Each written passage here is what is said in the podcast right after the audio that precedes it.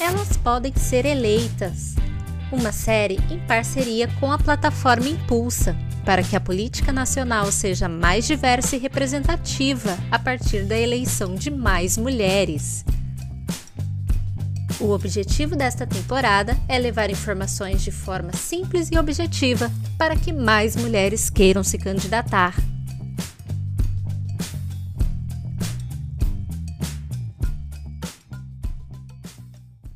Olá, pessoal do podcast Elas Debatem. Meu nome é Luísa Souza, eu sou membro do coletivo Elas Podem e nesse projeto nós estamos ao lado da Impulsa fazendo essa campanha do Elas Podem Ser Eleitas. No episódio de hoje, o quinto da nossa temporada, nós falaremos sobre engajamento na campanha, comunicação e mobilização. Nós sabemos e observamos que nem todos os candidatos compreendem a importância de uma campanha bem estruturada e acabam, às vezes, se apegando a uma técnica só, a um veículo só, ou até mesmo acreditam na divulgação boca a boca.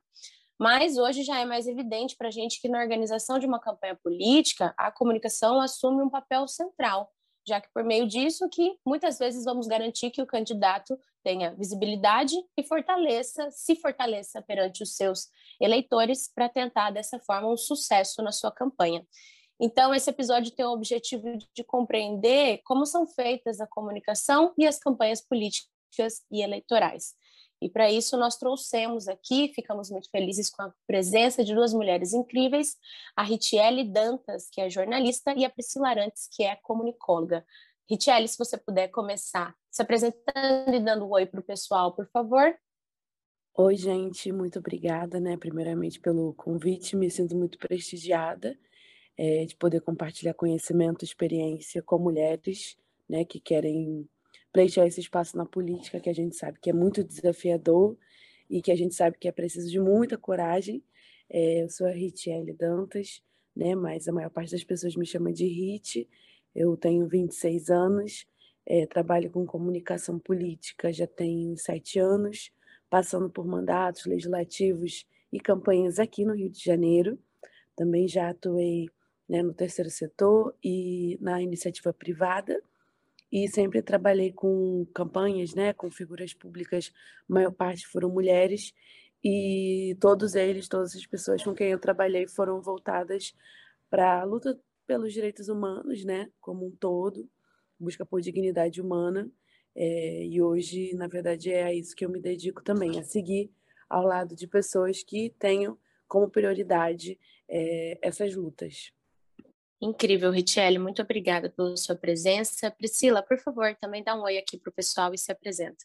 Oi, pessoal, eu sou Priscila Arantes, eu trabalho com comunicação institucional já tem alguns bons anos, eu tenho 41 anos, sou formada em jornalismo também, mas não atuei em, em redação, eu fiquei na comunicação institucional. E desses, eu tenho aproximadamente uns 21 anos de, de comunicação. Até antes de entrar na faculdade, eu já é, ingressei na comunicação. E desse tempo, uh, aproximadamente 17 foram voltados para o terceiro setor. Também trabalhei na iniciativa privada. É, e é muito, é muito gratificante para mim conseguir hoje é, trabalhar com causas é, voltadas para a política ou não, é quando a gente fala de causa, a gente está falando sempre de política, óbvio, mas tá, estar aqui hoje dividindo com vocês essas experiências eh, voltadas principalmente para a comunicação de, em, em, em, campanha de incidência política é um prazer, é um, eu me sinto extremamente lisonjeada por esse convite e acredito que hum, esse tipo de iniciativa é o início de uma boa comunicação, dividir conhecimento, procurar conhecimento, é, dividir experiências. Então, eu realmente estou muito feliz de estar aqui, espero contribuir e já me coloco sempre à disposição para esse assunto. Muito obrigada, Priscila. É exatamente a ideia desse projeto que a gente leve essas informações para frente, que a gente não guarde conhecimento só para nós, né? Queria começar, então, conversando uh, com você primeiro, Priscila. Eu gosto sempre de partir das ideias iniciais, né? Primeiros passos. Então, muitas vezes os nossos ouvintes aqui são pessoas que não, não estão é, envolvidos na área da campanha política nem nada do tipo. Então, digamos que eu, Luísa, estivesse começando aí como candidata e eu não entendo nada sobre comunicação política, campanha eleitoral. O que, que você me recomendaria, assim, como primeiros passos? Para que lado que eu devo ir? O que, que eu deveria explorar nesse primeiro momento de quem está aprendendo a fazer uma campanha eleitoral, uma comunicação política? Bom, Luísa, é, eu até deixo a Rit à vontade para complementar nessa fala. É, ela já está na área de, de, de, comunicação política e partidária já há muito mais tempo, mas do lado de cá, é, eu acredito que organização, começar com uma boa organização, e aí eu falo organização de tudo, começando com uma boa organização de ideias, definindo qual que é a pauta, a causa que você vai levantar. A partir daí, é, tem alguns, algumas estratégias de, de, de comunicação que é possível que a gente consiga iniciar bem organizado. E quando a gente começa bem organizado, a gente tá, fica mais pronto para o que vem sem, sem um planejamento, sabe? Então, é, mapear públicos é importantíssimo. É, você fazer o que a gente chama de fofa hoje, né? A gente até falou um pouco mais sobre isso, mas é, o FOFA ou SWOT, que é, é, identificar os pontos fracos e os pontos fortes do que você já tem como causa, do que você já tem como campanha, é, definir para quem você vai falar, quem é o seu público. Isso é extremamente importante. Quem é o seu público? Não dá para tirar para todos os lados. Então, é, você vai falar a, a, sua, o seu foco é racial, sua pauta é racial, a sua pauta é indígena, é, mulheres, direito das mulheres. Então, você precisa mapear quem são essas pessoas para quem você vai falar para adaptar a linguagem. Então, existem vários tipos de mapeamento. Quando a gente fala, por exemplo, de mulheres, nós estamos falando de gênero, mas qual é a idade que você quer atingir? Qual é o público que você precisa atingir? E aí você vai adaptar a linguagem para cada público. Isso parece muito complicado, mas não é. É quando a gente começa com organização, as coisas vão fluindo. Então, é, quando você tem isso definido, você parte para a parte mais técnica, que é, é, identidade visual, você define uma identidade visual para sua campanha, aí você vai para a parte da comunicação mesmo, né, da, da, da, prática. Você vai definir a identidade visual, é, ela precisa ser atrativa, assertiva, conversar com o seu público-alvo, é, ter conexão com a causa, e isso tudo é, é muito mais eficiente quando você conversou com pessoas, conversa com pessoas, participa de grupos, é, de, de, discussão, é, cria grupos de discussão, sabe? Cria, junta pessoas para falar sobre isso. Ideias divididas são muito mais ideias. E aí depois você vai para as redes sociais, por exemplo. Aí você vai definir uma campanha de rede social.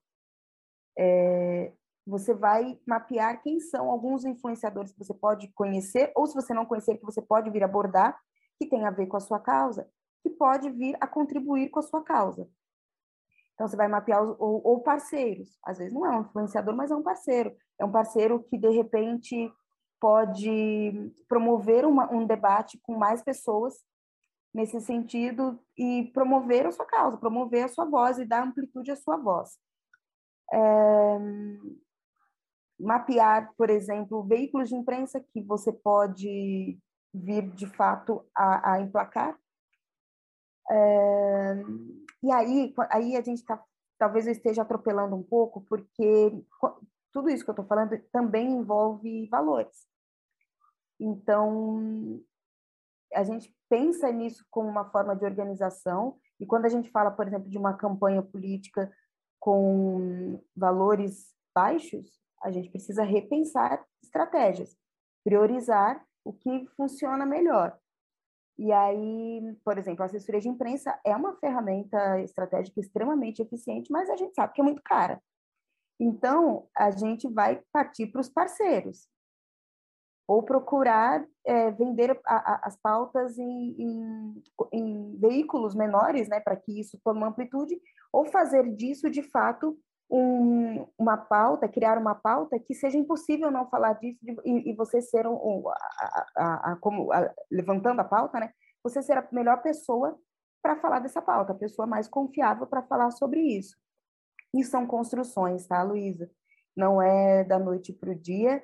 E, mas são muito possíveis. Não é nada impossível de atingir, é muito possível.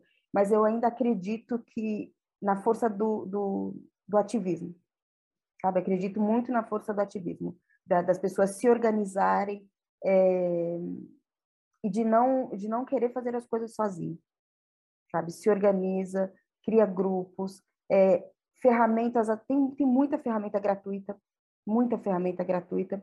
O resto é parceria.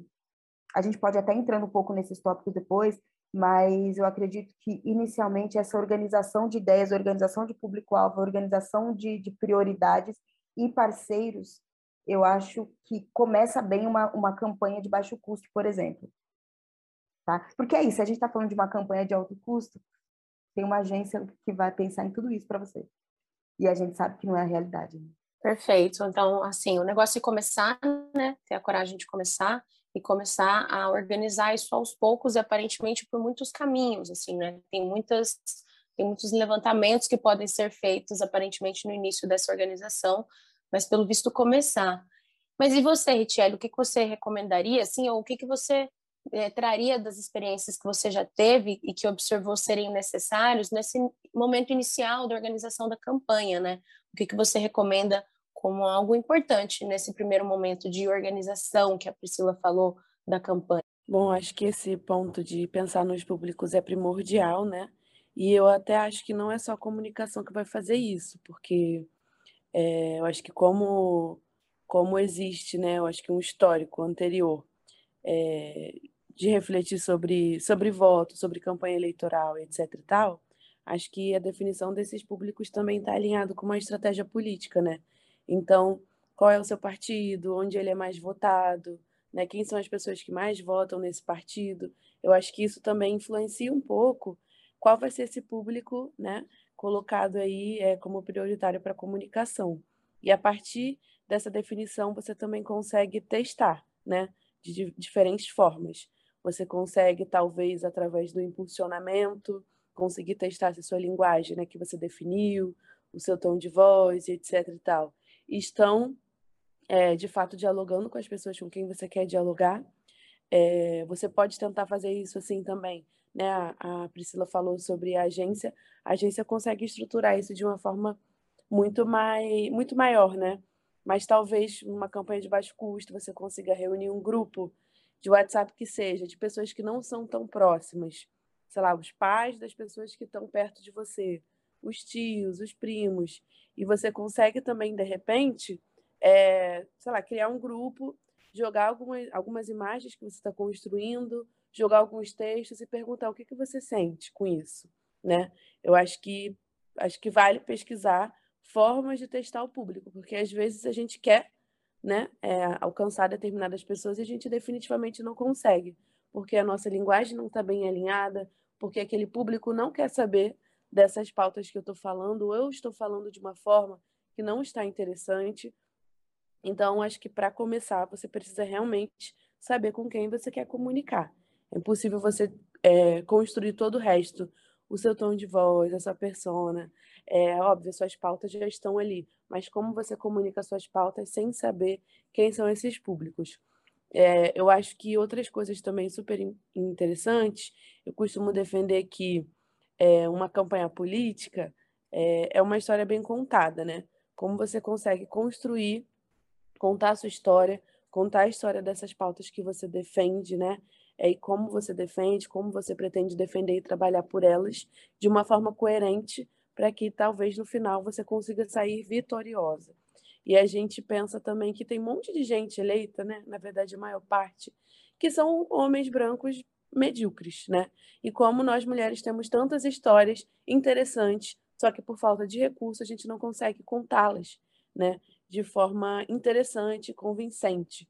Então acho que se atentar como você contar a sua história bem contada é muito importante também.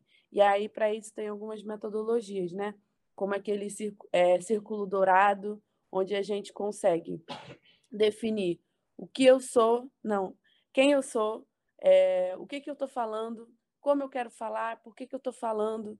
Então, acho que tem uma série de metodologias que você consegue responder essas perguntas. E todas essas perguntas que você responde a partir dessas metodologias, elas vão estar sempre presentes nas comunicações que forem produzidas, né?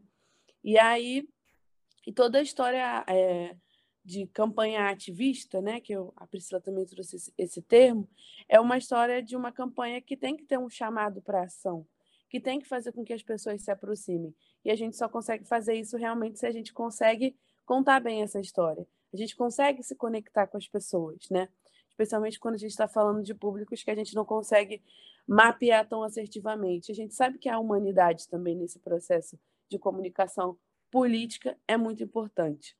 Outra metodologia interessante, importante para conseguir chegar nessas mensagens mais chaves e contar essas histórias, acredito que seja a teoria da mudança, que vem um pouco no sentido de se nós fizermos X, nós podemos fazer com que para que aconteça X. Então a gente entrar um pouco nessa lógica. Por exemplo, ah, eu tenho medo de perder. Eu acho que gerar um pouco isso, né? Medo de perder, por exemplo, nesse momento, direitos, reforma trabalhista. Eu acho que um outro ponto é como é que essa teoria da mudança me ajuda a gerar empatia. É, e como é que eu consigo também trabalhar com essa chance de vitória. Como se eu trabalhar com essa chance de vitória, é, com essa narrativa da vitória, eu consigo trazer as pessoas para perto para que essas pessoas também façam parte da construção disso e consigam né, colher bons frutos quando eu for eleita, quando eu conseguir fazer política pública efetiva. Né? E outra coisa também para campanhas ativistas, eu acho que é trabalhar, obviamente, não de uma forma desesperadora e difícil e densa, mas também o sentido da urgência. Né? Até porque a campanha política eleitoral ela tem uma, um tempo específico para acontecer. Então, como é que em cada material desse eu consigo reunir essa boa história com esses pontos, né? É, com esse chamado para ação e com essa urgência também. E aí, uma coisa que eu já falei também foi sobre essa questão do tom de voz, né? O tom de voz também é super importante. Por quê? Porque podem ter 20 candidatos falando sobre é, combate ao racismo mas como eu vou falar sobre isso? Eu não sou as, as outras pessoas, né? Então, cada um também é muito único e precisa ser muito único nesse processo. Porque se eu falo como as outras pessoas, se eu sou como as outras pessoas, o que, que eu tenho de verdade para oferecer, né? A partir da minha história a partir do que eu quero para o mundo. Então, acho que refletir, aí também tem formas de definir isso, né? Refletir é, como eu quero falar sobre determinado assunto, com as pessoas, com o público que eu defini anteriormente, também é um ponto super importante, porque é isso. A gente, eu acho que muitas vezes as narrativas de campanha nascem também por oportunidade. Por exemplo, nesse momento que a gente tem né, o Lula, as pessoas estão falando muito sobre questão de combater a miséria, né? Acho que é uma pauta. É uma pauta que é de todo mundo, mas é uma pauta também de oportunidade, porque a gente está vivendo nesse contexto político. Então, de repente, quem foi candidata em 2020, é, enfim, a vereadora, e vai ser candidata agora a deputada estadual, talvez você pode até falar sobre as mesmas coisas, mas como que eu consigo também, a partir das pautas, a partir do que está acontecendo na imprensa, a partir do que está acontecendo nas redes sociais, adequar também um pouco essa minha linguagem, né? Então, acho que, que esse tom de voz também vai partir de tudo isso que eu falei anteriormente, mas também do contexto social, né? E aí, outra coisa, acho que para finalizar, é a parte da narrativa, já que acho que a, que a Priscila entrou muito em tópicos muito práticos, né? Eu estou trazendo mais essa parte da, da contação da história. E aí eu acho que a construção da narrativa também tem uns pontos importantes. Eu diria que um ponto um é o gancho, né? Como é que você, você tem um gancho para a construção dessa tua narrativa, essa introdução. Então, como você captura a atenção das pessoas, como é que você se conecta à emoção dessas pessoas, ou interesse, ou curiosidade, né? É, outra questão, outro ponto, seria a crise. Como é que você conta a história a partir do seu tom de voz, para o seu público, o que está tá acontecendo de errado no mundo? É a fome? É o racismo? É a violência contra as mulheres? Diz também por que, que não foi resolvido, né? Então, a gente vive, é, enfim, temos dados estarrecedores de violência contra as mulheres. A gente até tem política pública de combate, mas a gente não tem governos realmente comprometidos. O legislativo do meu estado não está lutando pelo cumprimento dessas leis. Então, tentar dizer qual é a crise do mundo e problematizar o porquê que não está acontecendo também é super importante. Outro ponto de construção de narrativa seria a oportunidade. Então, descrever que a mudança para essa crise é possível, né? E é importante também que a nossa comunicação consiga oferecer é, uma, uma visão de mudança possível. Acho que falando de campanhas ativistas, a gente está falando muitas vezes de públicos que não são públicos só de opinião, mas que são pessoas da vida real. Então, como é que eu consigo me comunicar assertivamente para que essas pessoas consigam entender que a mudança é possível, que eu quero fazer parte dela? Uma outra, outro ponto da construção da narrativa seria a escolha, né? A escolha, eu acho que é esclarecer que o futuro não está posto e que o resultado dessa crise depende da nossa ação agora. Aí a gente entra nesse ponto de agir. E um último ponto da construção da narrativa seria o chamado para ação, que é criar formas de chamar os participantes para agir, né? A partir de um plano que seja realista e convincente para as, reali realizações individuais e coletivas também. E aí eu acho que em pontos de planejamento, eu acho que quando você decide né, fazer a sua campanha política, acho que é importante se antecipar. Então, assim, a gente está né, nesse período de pré-campanha, como que eu consigo antecipar o máximo de questões para que no, na minha campanha eu consiga estar tá bem orientado? É, eu acho que esse planejamento vão ter alguns pontos, não, eu não sei se a gente vai entrar necessariamente neles, mas pensar nessa narrativa que eu falei, qual vai ser a narrativa da minha campanha, qual vai ser o slogan dessa campanha, qual, qual vai ser a persona, né? Tanto persona eleitor, nem que eu quero falar especificamente, que é um pouco diferente do público, e quem é a persona candidato. A questão da identidade visual, que a Priscila falou, assim como os canais de comunicação que eu vou utilizar, né? Enfim, qual vai ser o público de cada canal? As mesmas pessoas não estão necessariamente nas mesmas redes. Qual vai ser a frequência desses posts, desses canais? Qual vai ser o tipo de conteúdo, né? E para isso tem que avaliar quais são as tendências do momento, qual vai ser esse cronograma geral, né, de marcos grandes da campanha que eu vou aplicar nossa comunicação. E aí é importante, né, definir essa equipe de comunicação, bater esse cronograma aí que seja semanal e diário. Eu acho que em termos de narrativa e organização, esses são os principais pontos que eu queria trazer. Foi tudo muito interessante. Muito obrigada, Richelle. Eu notei assim que enquanto você ia construindo esses esses pontos que você trouxe, que eram um pouco mais subjetivos, né, de construção de uma história, de uma narrativa, e também a Priscila quando falou de uns pontos mais técnicos, ambas citaram questões de ativismo nessas campanhas, né? Você falou de fome, falou de racismo. E Priscila, queria perguntar para você, assim, você como você diria que funciona o impacto do ativismo nessas campanhas e como que eu, eu traria isso, o ativismo, como algo benéfico para minha campanha, né? Como que eu aproveito esses movimentos ativistas para o momento da campanha para que isso também seja interessante de ser divulgado na minha campanha enquanto uma candidata. Luísa, eu acho que o ativismo, a gente não traz ele para a campanha. Eu acho que o, a campanha já é um, um, um ativismo. Então, é, você é uma pessoa ativista, tem um, um, um candidato ativista, um pré-candidato, uma pessoa predisposta a se, a, se, a se candidatar, ela já é uma pessoa ativista. Então, eu acredito que o que você traz para a campanha do ativismo é, são essas organizações, esses espaços de, de, de escuta, essas organizações para disseminação de mensagem. O que a Richelle falou, por exemplo, de, do storytelling, né? De ter uma história bem contada para apaixonar as pessoas. E apaixonar não é no sentido romântico da palavra, é de repente pegar numa dor que a pessoa fala, eu me vejo ali. Então, é a partir daí que você é, consegue, de repente, eu não vou nem furar bolha, porque eu não gosto muito desse, desse termo de furar bolha, porque a gente sempre fala para os nossos, e são os nossos que vão fazer, de fato, alguma coisa.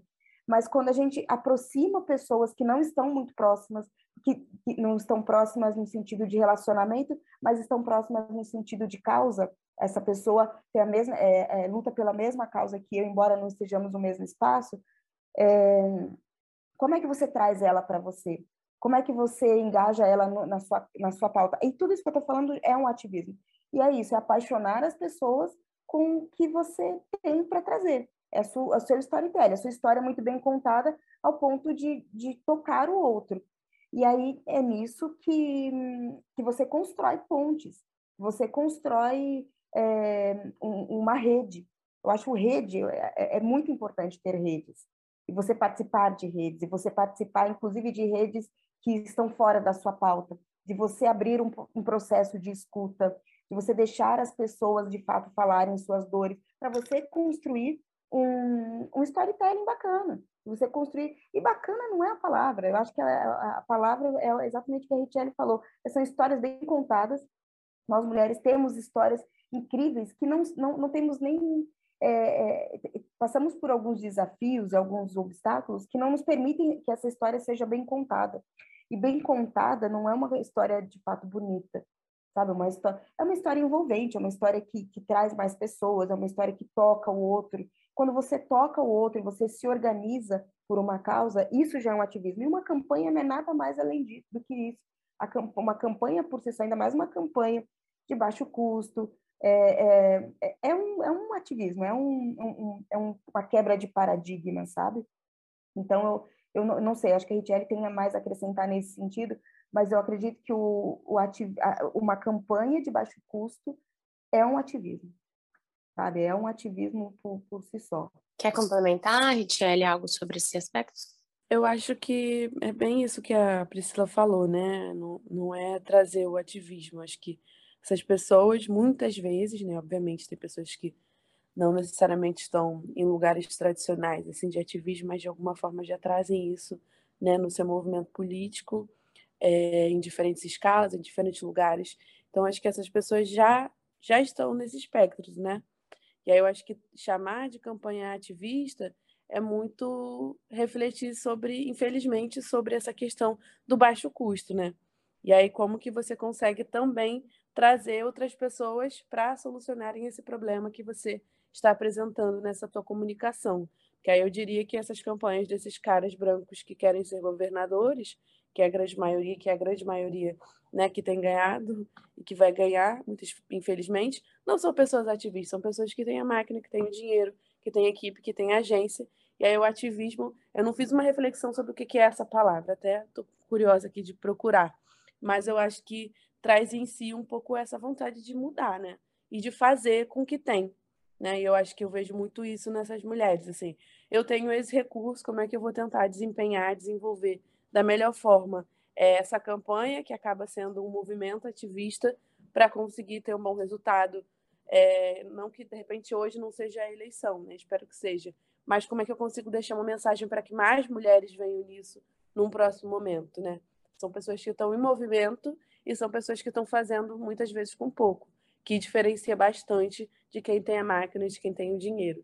Então acho que é isso que eu queria complementar. Perfeito. É, parece um processo de conquista do outro, assim, né? Eu falo como quem não é candidata e sim como quem é eleitora. Eu sinto que tem uma e também dou aula para pessoas jovens assim que estão nas suas primeiras eleições, sabe? Eu sinto uma carência muito grande de identificação. E eu acho que é justamente nesse momento da campanha que é a oportunidade de ter a sua primeira identificação com o candidato, com algum partido, com alguma vertente política, e pelo que vocês disseram, é justamente no momento da campanha que vocês vão conquistando, né, esses eleitores, tanto os primeiros eleitores, né, os jovenzinhos, como aqueles que estão meio desacreditados para ver se eles é, trazem de novo esperança em algum candidato, em alguma expectativa. Priscila e Richelle, eu notei em tudo que vocês trouxeram, vocês duas citaram um ponto que aparentemente tem muita relevância, que é a questão do orçamento da campanha. E claramente isso tem um impacto direto na repercussão dessa campanha também, né? É, acho que já dá para a gente começar desmistificando uma coisa que eu também não tinha tanta noção. Então, aparentemente, tem como você fazer uma campanha de baixo custo, né? Porque eu mesma, às vezes, partia de uma impressão de que, nossa, eu precisava realmente juntar muito, investir muito, sei lá, fazer empréstimos, financiamentos, para que eu conseguisse fazer uma campanha. Então, acho que a gente consegue já partir dessa premissa. Tem como fazer uma campanha de baixo custo. Mas tá, o que, que eu consigo com esse meu baixo custo? Priscila, você poderia começar falando, por favor? Se eu tenho esse meu pouco orçamento aqui, onde será que eu deveria investir, para que lado que eu deveria ir, onde que eu consigo, onde que é mais recomendável que eu foque, já que o meu orçamento é baixo. Tá. Eu vou falar é, da, da, parte, voltar para a parte técnica de, de, uma campanha, e aí eu vou, vou, falar, por exemplo, de dinheiros de partido, porque eu não domino essa, essa parte, e, e, e existe essa possibilidade, e nem sempre é um grande valor, mas existe essa possibilidade, e, e é isso, não dá para contar muito com isso. Mas é, o que, que acontece? Você tem uma estrutura mínima para começar uma campanha de comunicação. Aí eu estou falando de comunicação, tá? Eu não estou nem falando de mobilização.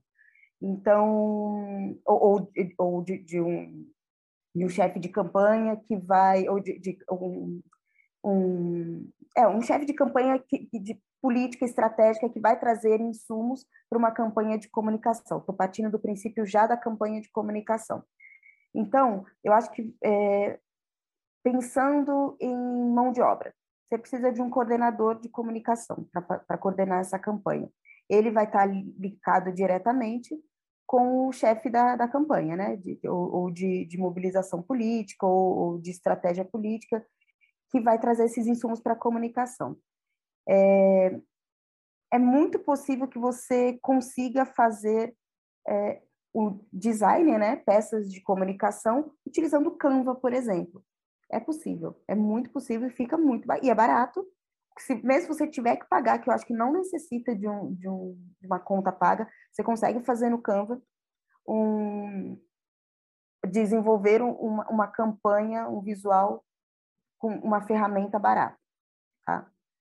É, o que geralmente encarece uma campanha de comunicação é um cinegrafista, um filmmaker, que vai fazer esses vídeos para hum, acompanhar o, o, o, candidato ou criar mesmo um, um vídeo mesmo, um storytelling bonitinho, uma coisa mais, mais estruturada, e o editor desse vídeo. Geralmente isso é um custo bastante alto que hum, encarece a campanha junto com a, a imprensa, por exemplo, ou assessoria de imprensa. Tá?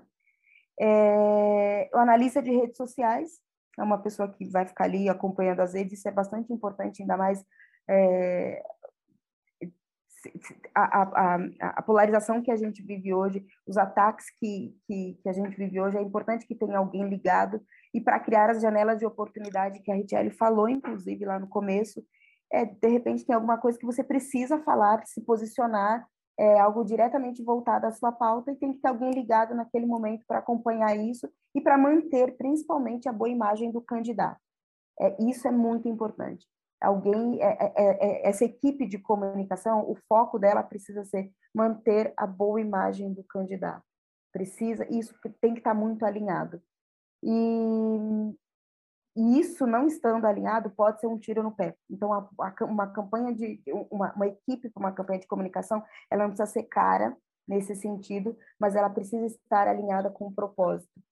E aí a partir disso, as formas como você mobiliza, aí volta lá atrás, que é fazer grupos, é, como a Richelle falou, de repente um grupo no WhatsApp, gente. O grupo no WhatsApp vai, por exemplo, o que seria muito bacana? Comprar pesquisas sabe? Contratar pesquisas, contratar pesquisas é, dentro do, do, do, seu eleitorado, do, do, da sua localização. Então, ah, eu, eu sei que em determinada região, dependendo do, do, tipo de candidatura, determinada região de São Paulo eu falo melhor. Então, vamos ver quantas pessoas tem ali que eu posso atingir, qual que é a faixa etária. Isso é muito caro. Então, se houver um dinheiro a mais, eu acho importante direcionar para pesquisa para que seja mais assertivo. E aí vários tipos de pesquisa, né? eu estou falando de uma forma generalizada. Mas é isso, grupos de escuta, é, o boca a boca. Boca a boca funciona, óbvio que funciona. Materiais de campanha, materiais de campanha, gente, é, é, é, é o tipo de, de estratégia que fixa. Material de campanha fixa. Se eu pegar aqui o tanto de coisa que eu tenho de material de campanha aqui, e que ficou porque eu tive acesso a um, a um material. Eu não estou com nada aqui em mãos para mostrar, mas é importante ter uma verba para material para distribuir, para que a ideia fixe sem que é, você precise estar presencialmente em determinados lugares. Então, existem várias formas de você utilizar o, o, o dinheiro para uma campanha economizar de um lado para aplicar em outro. Tá? Então, você economiza é, com uma ferramenta para criar arte, por exemplo, um designer, mas você vai direcionar para uma pesquisa, por exemplo. E também, Richelle, se você puder colaborar, eu notei também, enquanto você dizia, que, ao que tudo indica, assim, a maioria, talvez não todas, mas a maioria das pessoas que partem dessas campanhas de baixo custo, elas vêm justamente para romper com as estruturas padronizadas de candidatos que nós já temos, né? Então, acredito que na maioria das vezes as pessoas que estão partindo das, das campanhas de baixo custo, elas não estão, elas não se enquadram naqueles que são maioria nesses lugares. Então, o que, que você tem para recomendar para a gente pra, a respeito dessas campanhas de baixo custo para que elas funcionem e tenham sucesso também? É, é, eu acho que existe, né, essa possibilidade do financiamento partidário, que seria maravilhoso, né, é, especialmente se as pessoas, se as mulheres conseguirem receber um valor digno, mas a gente sabe que essas relações são muito complexas, né? E que muitas das vezes quem se beneficia com o fundo partidário são as pessoas que já estão muito próximas do partido e muitas vezes esse valor é, também é não é dividido de forma equânime, né? Embora tenhamos aí é, a legislação, né, que determina 30% para as mulheres, só que eu acho que essa legislação não determina uma distribuição justa entre as mulheres, né? Você pode concentrar ali é, esse valor que tem que ser destinado a elas em, sei lá, duas candidatas. O que é terrível, porque faz com que as outras fiquem à deriva. E aí uma outra possibilidade, né, de ter dinheiro e que eu acho que casa muito com essa narrativa é a questão do financiamento coletivo, que já pode ser feito, né, é, legalmente já pode ser feito esse financiamento e você e muitas vezes as pessoas criam uma, né, uma subcampanha dentro da campanha ou da pré-campanha para poder fazer essa arrecadação. E aí eu acho que esse é um processo muito importante. Tem pessoas, né, que trabalham nas campanhas que são especialistas nisso, né, em construir essa narrativa de financiamento coletivo, mas muitas vezes você pode contar com a sua própria equipe de comunicação. E aí compartilhando uma experiência pessoal, em 2020, é, eu fiz campanha da vereadora Thais Ferreira aqui no Rio, né, que não recebeu nenhum valor é, da, do partido, na verdade, acho que recebeu muito pouco ali no final da campanha, já nem valia de nada. Só que a gente teve uma briga muito grande com o partido, porque além deles não quererem né, dar nenhuma verba, inicialmente eles queriam impedir a candidatura dela. Assim, sendo bem honesta, porque existia uma viabilidade eleitoral dela, e isso para eles era ruim, porque ela não era uma pessoa que é que nascia ali do partido, né? E aquilo dali para eles significava perder espaço dentro da Câmara Municipal. Então, eles criaram uma fanfic, é, enfim, de que ela era financiada por milionários, uma loucura total, é, mas na verdade para não não dar esse espaço e não dar esse recurso. E aí o que, que a gente fez foi utilizar é, isso a nosso favor, né? Então, assim, olha, a gente tentou não ser completamente explícita na situação, mas a gente tinha esse compromisso de transparência com esse público, com essa galera que estava com a gente, e aí a gente construiu uma narrativa de que a gente estava em emergência, que se as pessoas não doassem, a nossa candidatura não ia acontecer. Mas a gente fez isso de forma leve, é, enfim, depois até posso enviar uns materiais para vocês, mas de uma forma que também fosse transparente em relação aos custos que se precisa numa campanha, né? Então, muitas vezes, o que a gente faz nessas campanhas de financiamento coletivo é mostrar nas redes quanto que vale, né? É, sei lá, mil panfletos, mil adesivos, quanto que vale uma, uma, a logística da campanha. Então, assim, é, diante de uma realidade que não tem dinheiro, dinheiro do partido, a possibilidade é tentar focar em fazer uma forte campanha de financiamento coletivo, né? Então, assim, a maior parte dos valores que a gente recebeu foram valores pequenos, então de 20 reais. Lembro que até uma ação que a gente fez dentro dessa campanha foi pegar assim 10, 20 reais, que era a partir de 20 reais. Pegar várias pessoas segurando 20 reais e falando, ah, é, eu financio Thais Ferreira.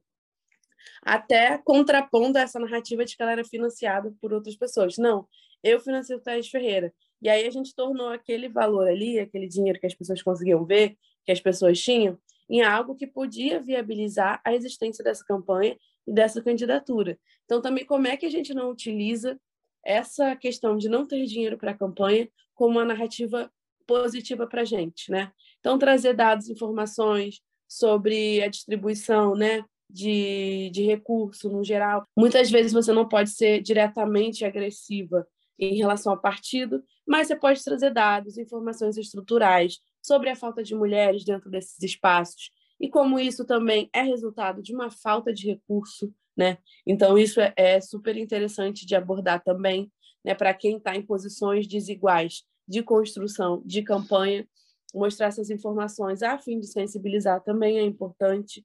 É, outra coisa, né, que você perguntou sobre a estrutura mínima, acho que a Priscila já trouxe bastante. Mas em campanhas ativistas, eu acredito ser fundamental você compor uma equipe de comunicação que seja minimamente multifuncional, assim, né? Então, beleza, você tem uma coordenação de comunicação. Como eu consigo trazer uma pessoa que consiga ter uma visão ampla, né? é, sobre, sobre as produções. Então, como ela consegue ter uma boa. Não que ela vá fazer, muitas vezes em campanhas ativistas a gente acaba fazendo, infelizmente.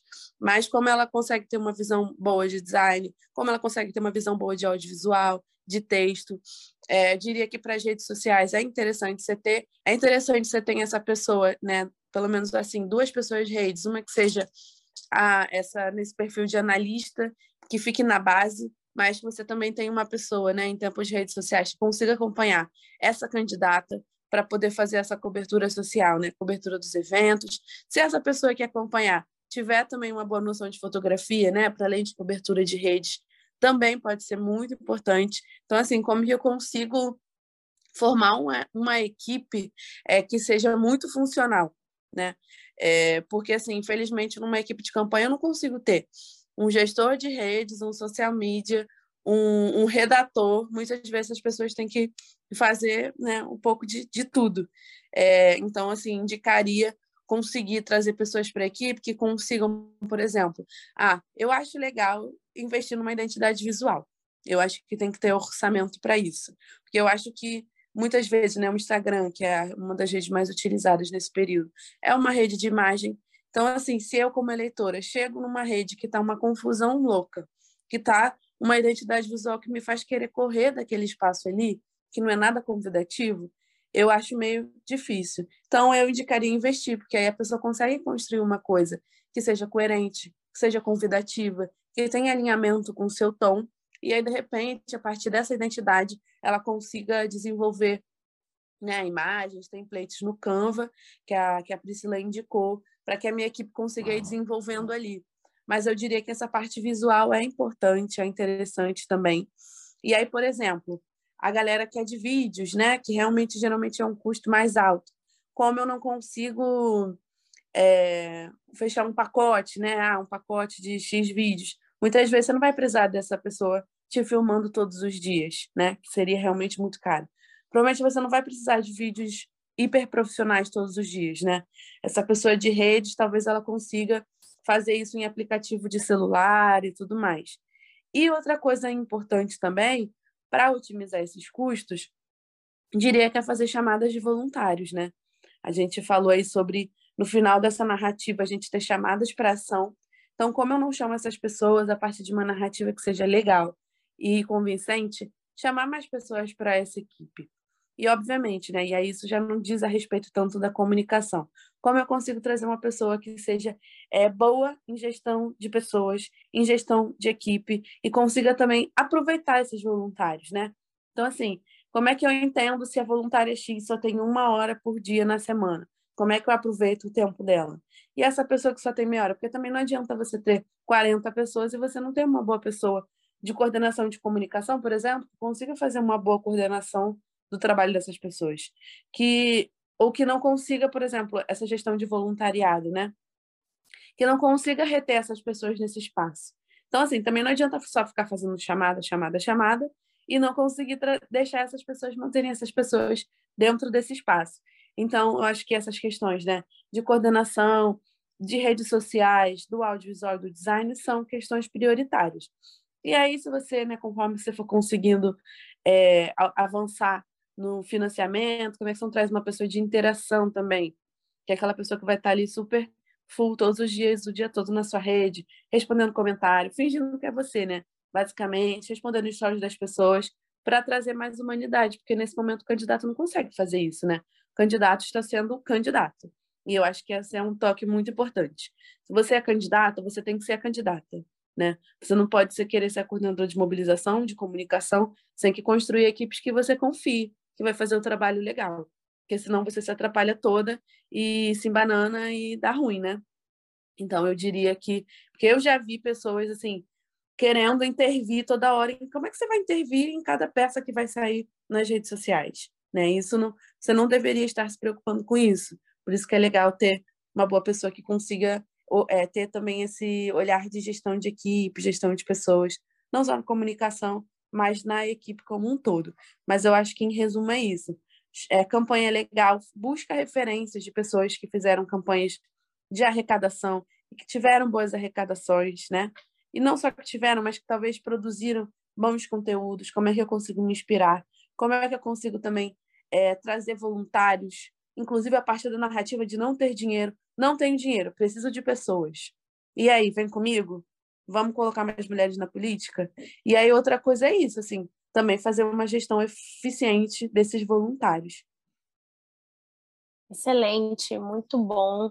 Que bom que a gente conseguiu tocar em todos esses assuntos. Muito obrigada, Ritiele Dantas, Priscila Arantes, pela presença, pela disponibilidade de vocês, trazer o conhecimento de vocês e a gente poder construir essa conversa tão informativa. Vou finalizar aqui deixando vocês à vontade para deixar suas redes pessoais ou então projetos pessoais e darem um tchau para o pessoal. Muito obrigada pela presença de vocês. Eu queria agradecer mais uma vez.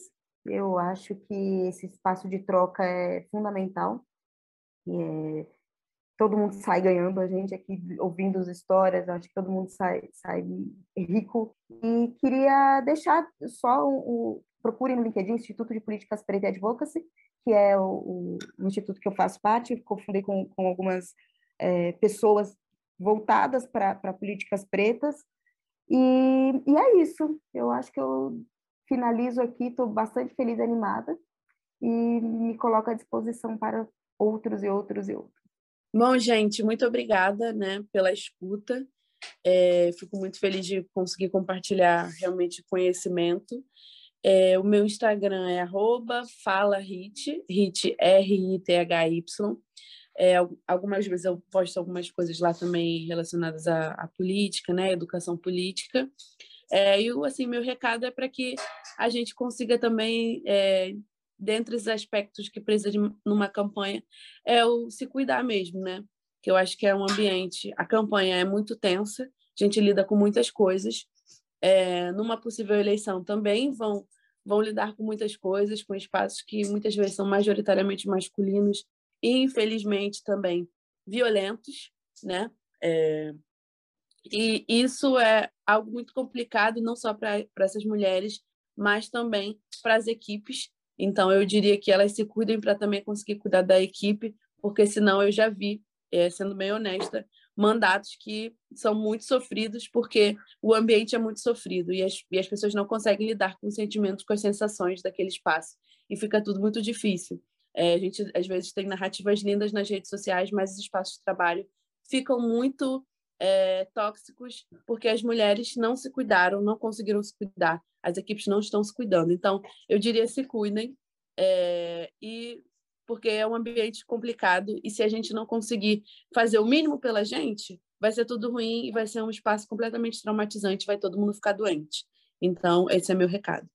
Muito obrigada para as duas, pessoal. Continuem nos acompanhando nas redes sociais, arroba coletivo elas podem, arroba impulso, impulsa.voto e continue acompanhando também os nossos próximos episódios. Muito obrigada e até a próxima.